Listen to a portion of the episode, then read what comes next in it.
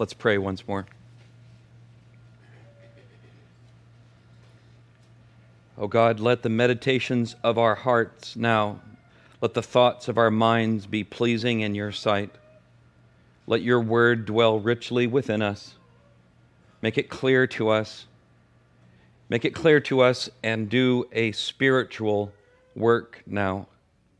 Do a work now that is deeper in us than the level of our knowledge, the level of our wisdom. Do something that which only you can do by your Spirit now, I pray. I'm just a person, and I'm going to stand and I'm going to speak words. I'm going to speak words of an event that happened long ago. And then what we're hoping for now is that you would do nothing less than raise the dead and make us more into your glorious image. This is the utter foolishness that we are engaging in now. The foolishness that is your wisdom, the wisdom that is greater than men. So let your wisdom run amongst us now. Let it do the deepest of works, we ask. For the sake of your name, Lord Jesus, we ask. Amen. Well, Paul commands the church in Corinth in verse 10 of 1 Corinthians 1 to agree, to say the same things. Um, newsflash did you know that when the Bible commands us to do things, we are to do them? or to put it another way, did you know that when God commands us to do something, He never commands us to do something that is impossible to do? Amen. He actually expects us to do it. Um, that is, to agree, to say the same things, to have the same discernment, to have the same judgment about any number of things, to say the same thing. Yes, us, the church. The church.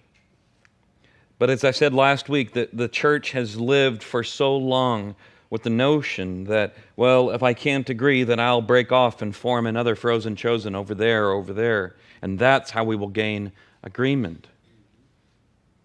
But you never, you never hear Paul say that in the scriptures. You never hear Paul say, hey, you crazy Corinthians, go split off and make another church following Apollos, and you, the first church of Paul, and you, the second Baptist church of, of uh, Jesus. No, no, no.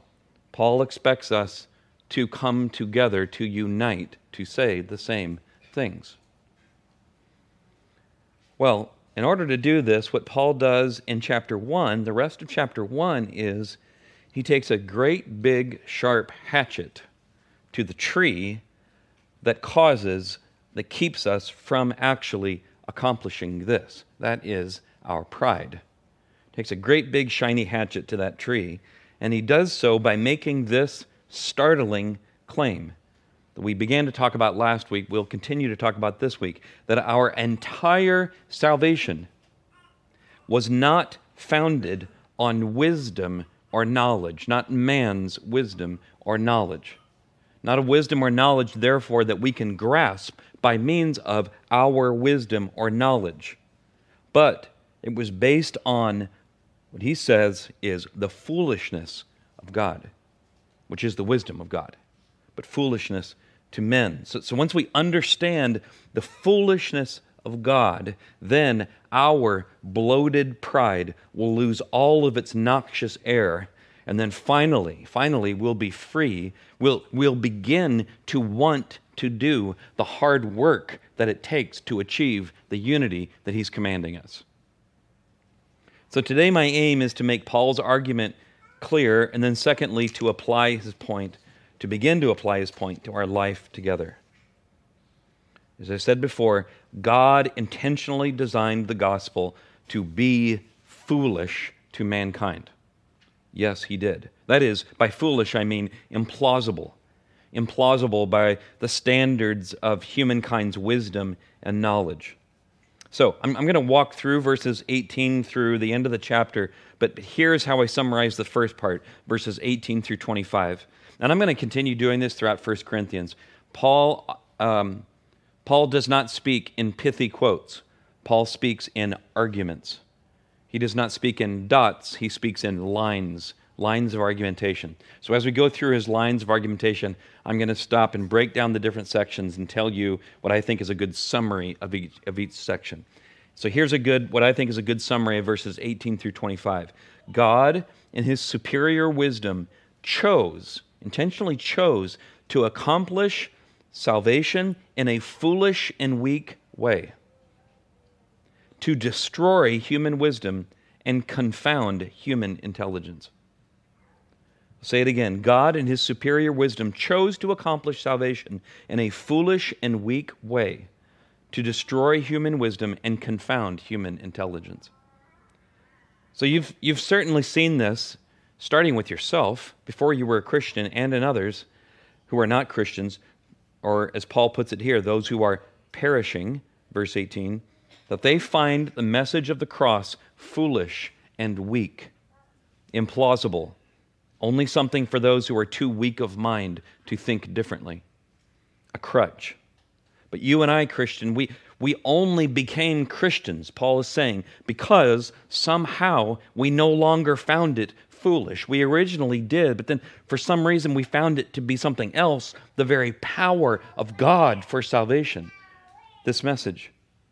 Well, in a moment, we'll see how this happened, but first, Paul will give us three reasons for why God did it this way. Verse 19, first, because God had always said this is how he would do it. Paul then quotes from the, uh, the prophet Isaiah, chapter 29, written long before Because this people draw near with their mouth and honor me with their lips, while their hearts are far from me, and their fear of me is a commandment taught by men. Therefore, behold, I will again do wonderful things with this people, with wonder upon wonder, and the wisdom of their wise men shall perish, and the discernment of their discerning men shall be hidden. And when you think about it, the history of God's people bears this out. Thus, verse 20, Paul casts his eye across all that God has done in Christ. And he asks, Where are the great debaters or the wise men? Where are they? For Israel was the smallest and weakest of nations.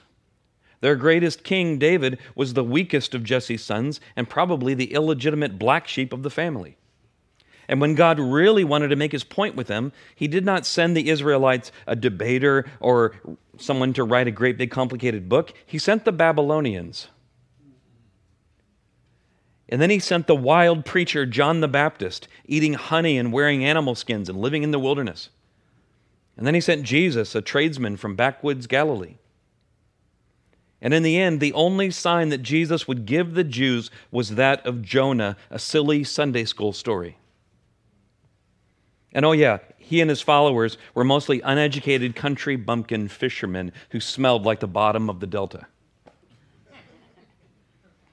And they were to go out and they were to turn the world upside down. They were to turn the world. They were to they would eventually undermine the very Roman Empire. How? Did they did they go to Yale or Harvard? No, they were equipped by simply being with Jesus. Foolish.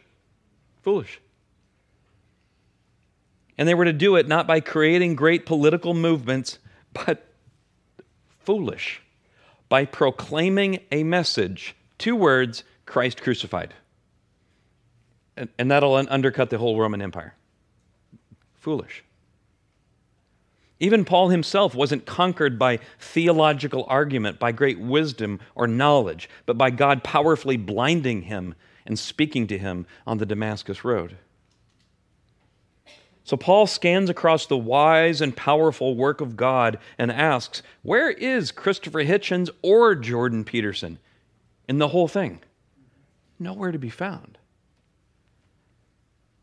So, this leads us to the second reason God uses the foolish means, these foolish means to save, because, verse 21, left to ourselves, we, we only use our wisdom and our knowledge, we idolatrous human beings, we only use that to exalt ourselves.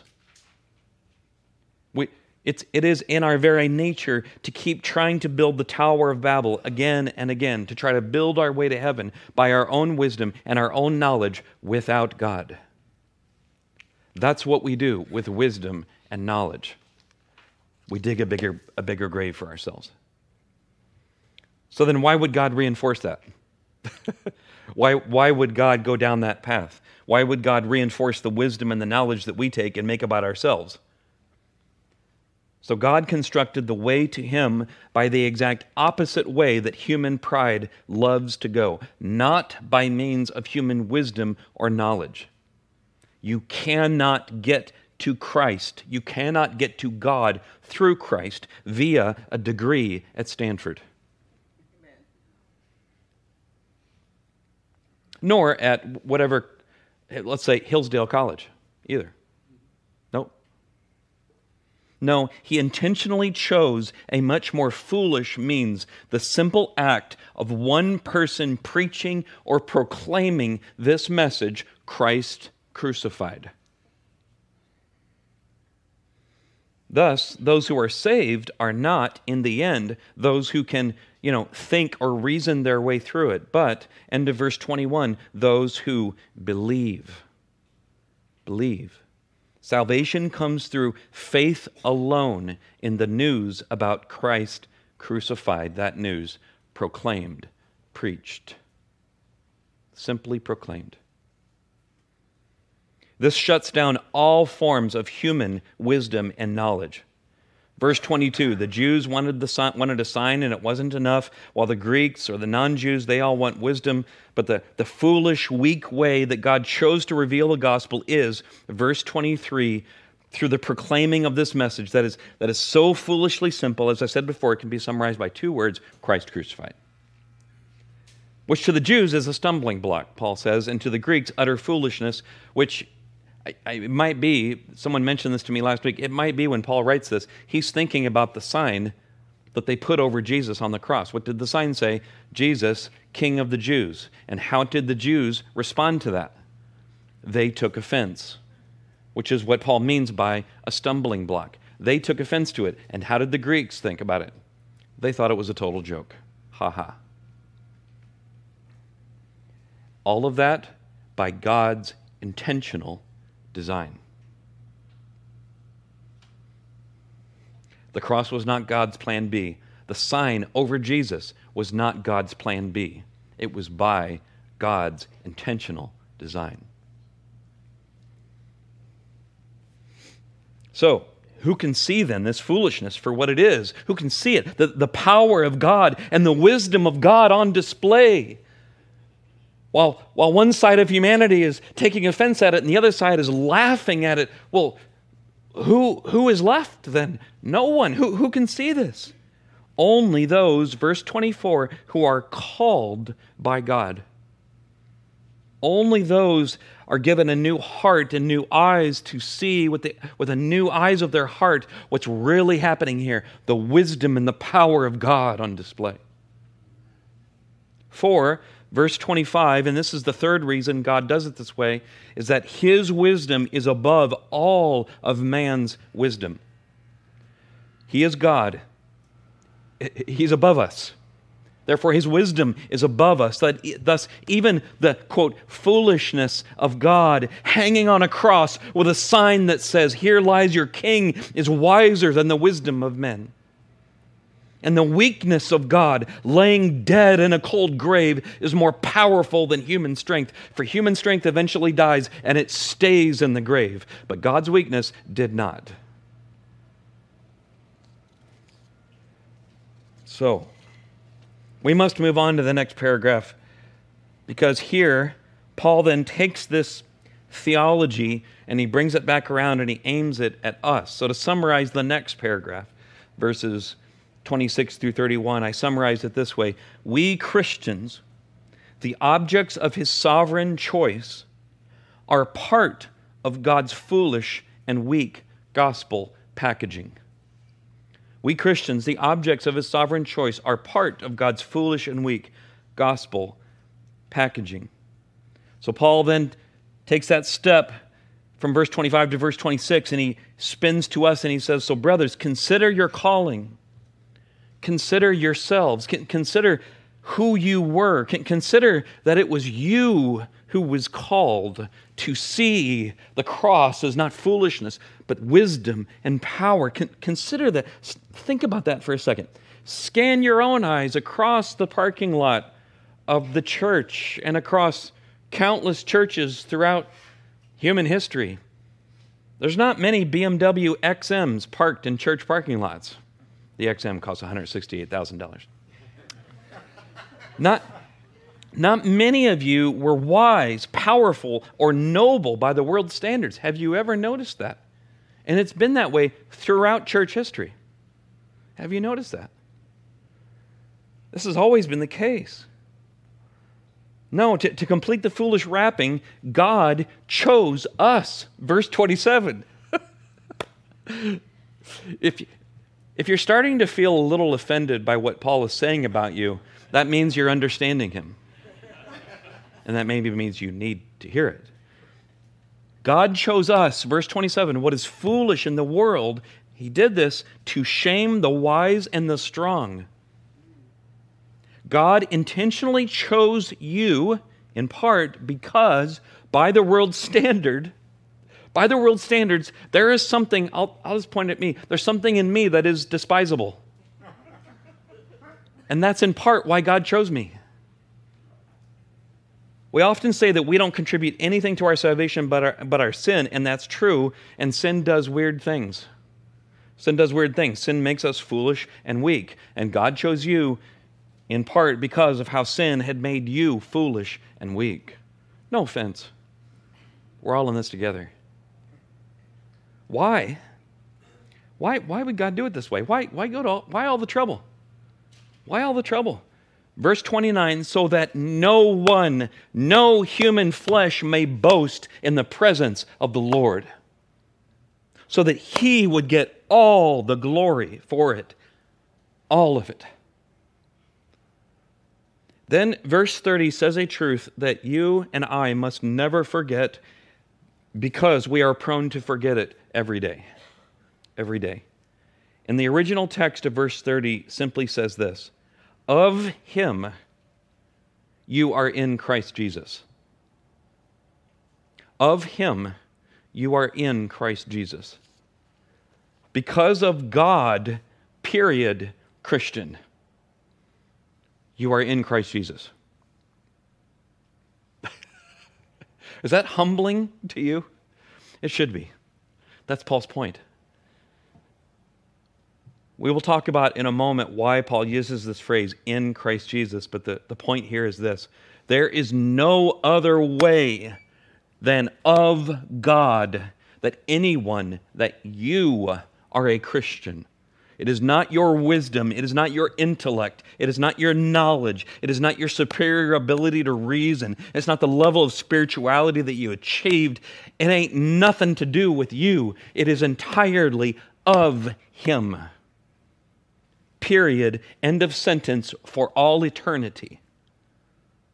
This is why we come together every Sunday to praise Him, because we are only in Christ Jesus. We've only woken up past, past the foolishness to see the cross for what it is power and glory. We've, we only have that ability. We only have the ability to place our faith in Him in the first place because of Him, because of His amazing grace.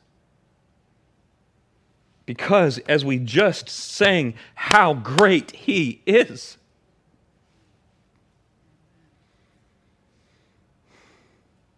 He did it all this way. He, he chose foolish, implausible means so that no one could claim any credit, so that no one could like sneak in something into their pocket, into, into the whole situation and say, I did this. No, not a whit.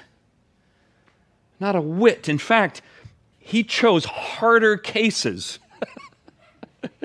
you and me. I'll go to the head of that line because I know me pretty well.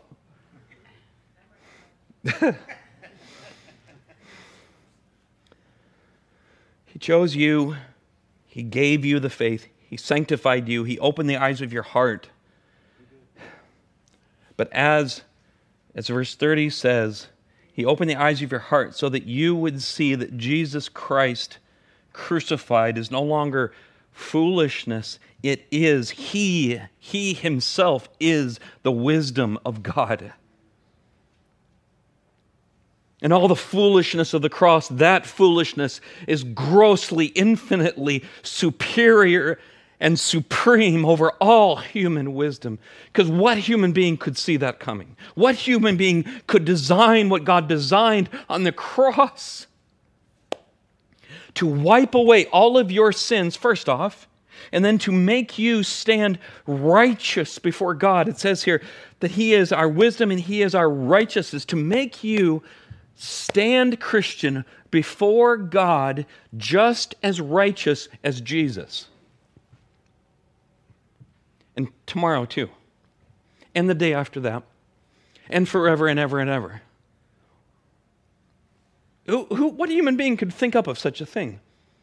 God is far, far better than any God human beings have ever designed for ourselves. No one is smart enough to think of this. This foolish, foolish way that he's brought about such wise glory. So we are righteous and we are sanctified. Jesus is our sanctification, Paul says. He is our righteousness. He, he lived a perfectly righteous life for us so that we could stand before God perfectly righteous forever and ever and ever. Amen. And all of that was sealed by the resurrection. And He is our sanctification he is our sanctification. We, we will continue to grow and become who we are until the day that we are glorified and we rise and we are finally, He is our redemption. We will be redeemed. Jesus will descend in the air and He will look down to the dust and He will say, He will command the dust itself, release and rise. And we will rise from the dust and we will be redeemed forever to be with Him forever and ever and ever, world without end. Amen.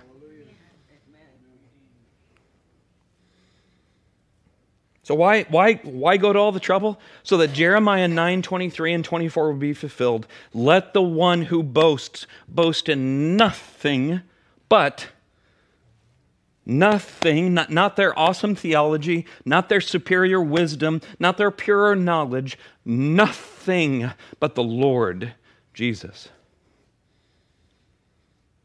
God gets all the glory, and we get mind blowing good forever and ever. So, this is all some heady theology. If you, if you feel some wooziness in your head, that's called cognitive dissonance. It's a good, it's a good thing you're already sitting down. It's all right. Um, watch your head. Watch your head. Because the, the good news is that the, the application of this theology is much, much simpler than, than the theology itself. The application is this don't think too highly of yourself. I hope I don't have to say that. Don't think too highly of yourself. Yes, we are supposed to learn more and more about God. So that's called theology. And we all have theology that we're doing life with. Did you know that? Whether or not you realize that, you are working off of a theology. The goal is to get more of it and have it to, to be more clear and accurate again over time. So there's nothing wrong with theology. But he, here's our problem, and here's a handy chart. I think if I did this right. No, no, no. Go back. Go back. Go. No, no. Go to the next one. Go to the next one. Yeah, there. There he goes. Okay. I guess they got out of order. That's you um, in all your glory. so, so go back to the, the there you go. Okay. So we do um, this, this increasing line here. This is the, the increase of our knowledge. Um, we should be increasing in the knowledge of God, but knowledge by itself does this. Show the one where it shows the, the man getting bigger and bigger. Show that one. So, this is what happens when there is only the knowledge of God, when we're only growing in our theology alone. Who becomes bigger in that? We do. We knowledge puffs up. So, so we, we grow we, we should grow in the knowledge of God, but when it is by itself, it only man becomes bigger. And so this is where you get people who say, Oh, well, I'll I follow Apollos. Well, I follow Paul. Well, I follow Peter. Well, I, I follow Jesus. Okay, so um, h- how do we get out of this? Well, the, the key is show the one with the line going down now. Yeah. So as we grow in the knowledge of God, what should happen is that our esteem of ourselves goes down. Goes down. So you, you see this with Paul early on in his life, at the end of this letter in 1 Corinthians uh, 15 9, Paul will say, Paul will describe himself as the least of all the apostles. Least of the apostles. Then later in his life, after some time has passed, he will write in Ephesians. And in Ephesians uh, chapter 3, verse 8, he will describe himself now as what? The very least of all the saints. Hmm. Then, at the end of his life, in 1 Peter, I believe, or excuse me, 1 Timothy, I believe it's in chapter 1, verse, is it 15? Yeah. Look how he describes himself now.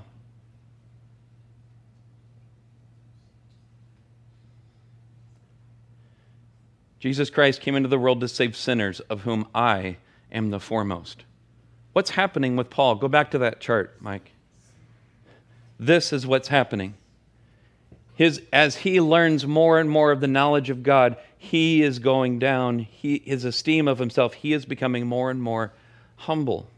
So the question is how? How does this work? How does this work? And the only way that this works, show the one with the cross. The only way is as, as we comprehend more and more clearly what is the, at the very center of everything Christ and Him crucified. As we grow in knowledge and our esteem of ourselves drops, here's what happens uh, the, the bloated pride fat of our sinful nature gets cut away. And only then, as, we know more about God and ourselves recede into the background, only then can we see what is truly the wisdom of God at the center of it all Christ and Him crucified. I got that from my wife, by the way. Um, so here's the point. Here's the point. And we, we must get this only by increasing in the knowledge of God while decreasing in the sense of self can we see more and more clearly what is the wisdom of God. Because the wisdom of God cannot be seen by means of the wisdom and knowledge of men, and it cannot be seen past the bloated pride of men. And this is why, as the cross becomes bigger and bigger, that Paul's vision of Christ and Him crucified only moved him closer and closer to other people. To other people because he wanted them to see and to know and rejoice in the increasing vision of what he was coming to see and enjoy and rejoice in. It didn't separate him. It didn't separate him from others. Oh, it drew him together such that the, the older he gets, the, the longer the lists are of people he wants to say hi to in all these various cities. It moved him to people, not dividing from people. Theology did not divide Paul from people because his vision of Christ and him crucified moved him towards people that they would share in that joy with him. Okay. So why do we why do we compare ourselves to each other, trying to one up each other and separate from each other? Um, why, why, why do we do this? Well, it is, as I've said, because we don't have a growing vision of Christ and Him crucified. But then, even if we do, it, it is often because we do not embrace what the foolishness of God means for our identity our personal identity and the identity of others. Um, if, you, if you only live here, and many people do, many people only live here and their esteem of themselves goes down, down, down, down, this breeds a deep insecurity, a deep insecurity.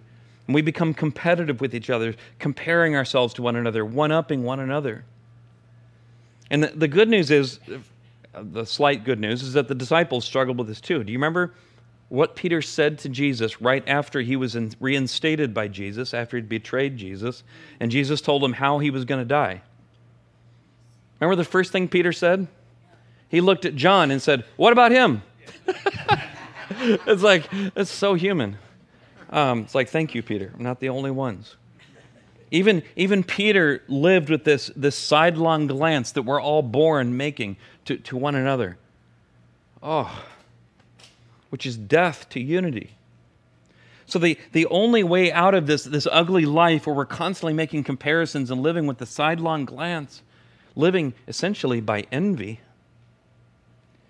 is to embrace all that Christ is for you and to embrace what that means for your identity. So, back to verse 30 Who is Christ for you if you've trusted in him and become in him? Who is he for you? He is wisdom from God that is superior to any human wisdom. So, if you are in Christ, you, you have the wisdom of the ages. There is a sense in which you are wiser than anyone. The, the, the, there's, no, there's no question anymore. You, you are not wise. But you are in Christ, who is the wisdom of the ages. How much wiser could you get? And how much wiser could the person next to you get? The question is dealt with. Who's wiser? Jesus. and we're all in Him. We're all in Him.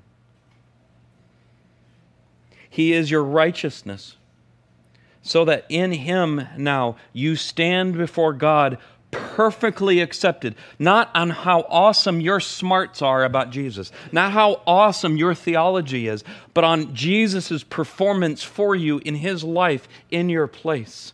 You stand approved. The smile of God is upon you, no matter what else you perform for him in the rest of your life. You're good.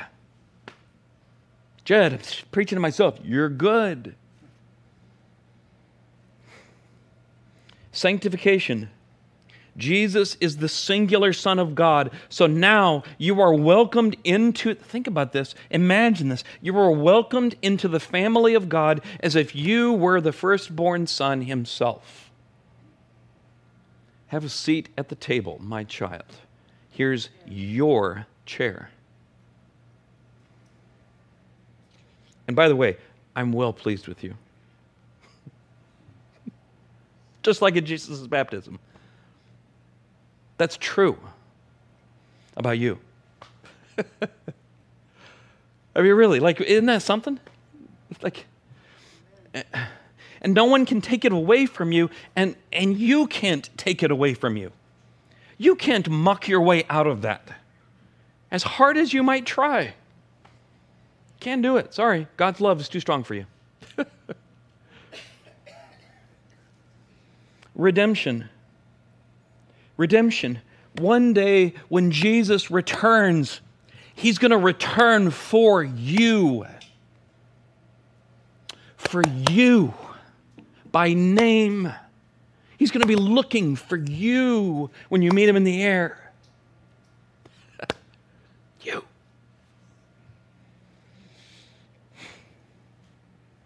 You'll live with him forever of him, of him, of him, of him, of him, you are wise. You are righteous. You are sanctified. You are redeemed. That's you, Christian. That's you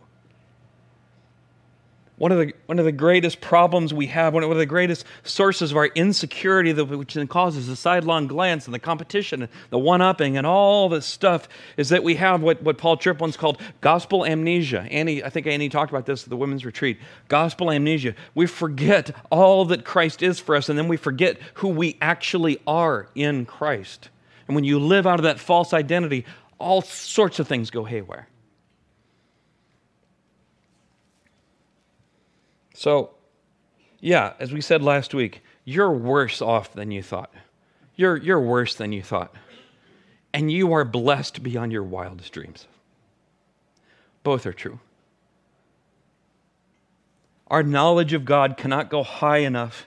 Our knowledge of ourselves cannot go low enough. And yet in Christ, we have more than enough.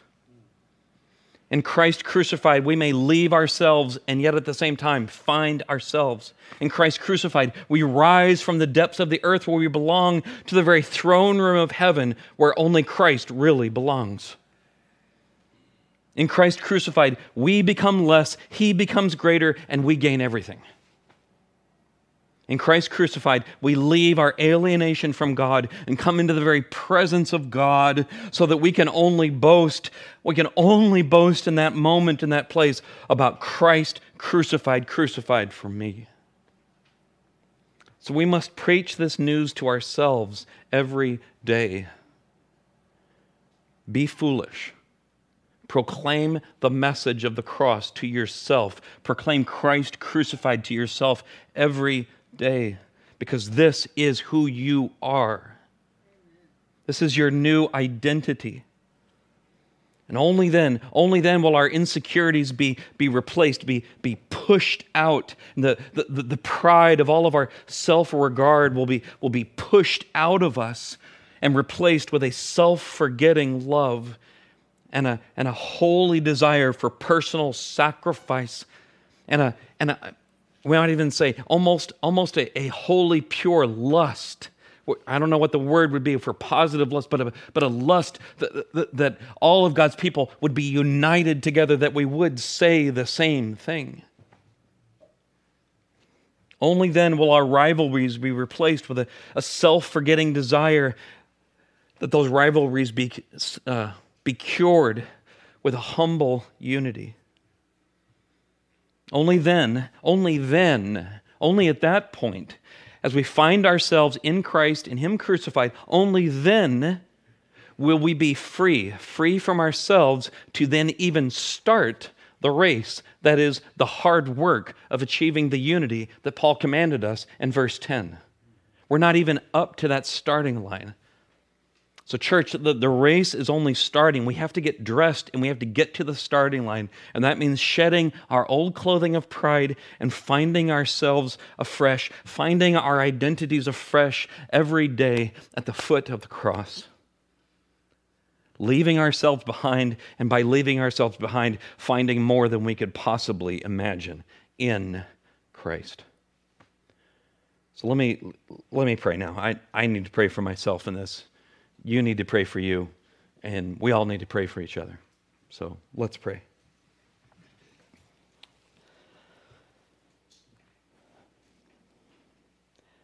Father, I want to, I want to go first and confess my own amnesia, how, how easy it is for me to forget who I am because of all that you are for me, Lord Jesus.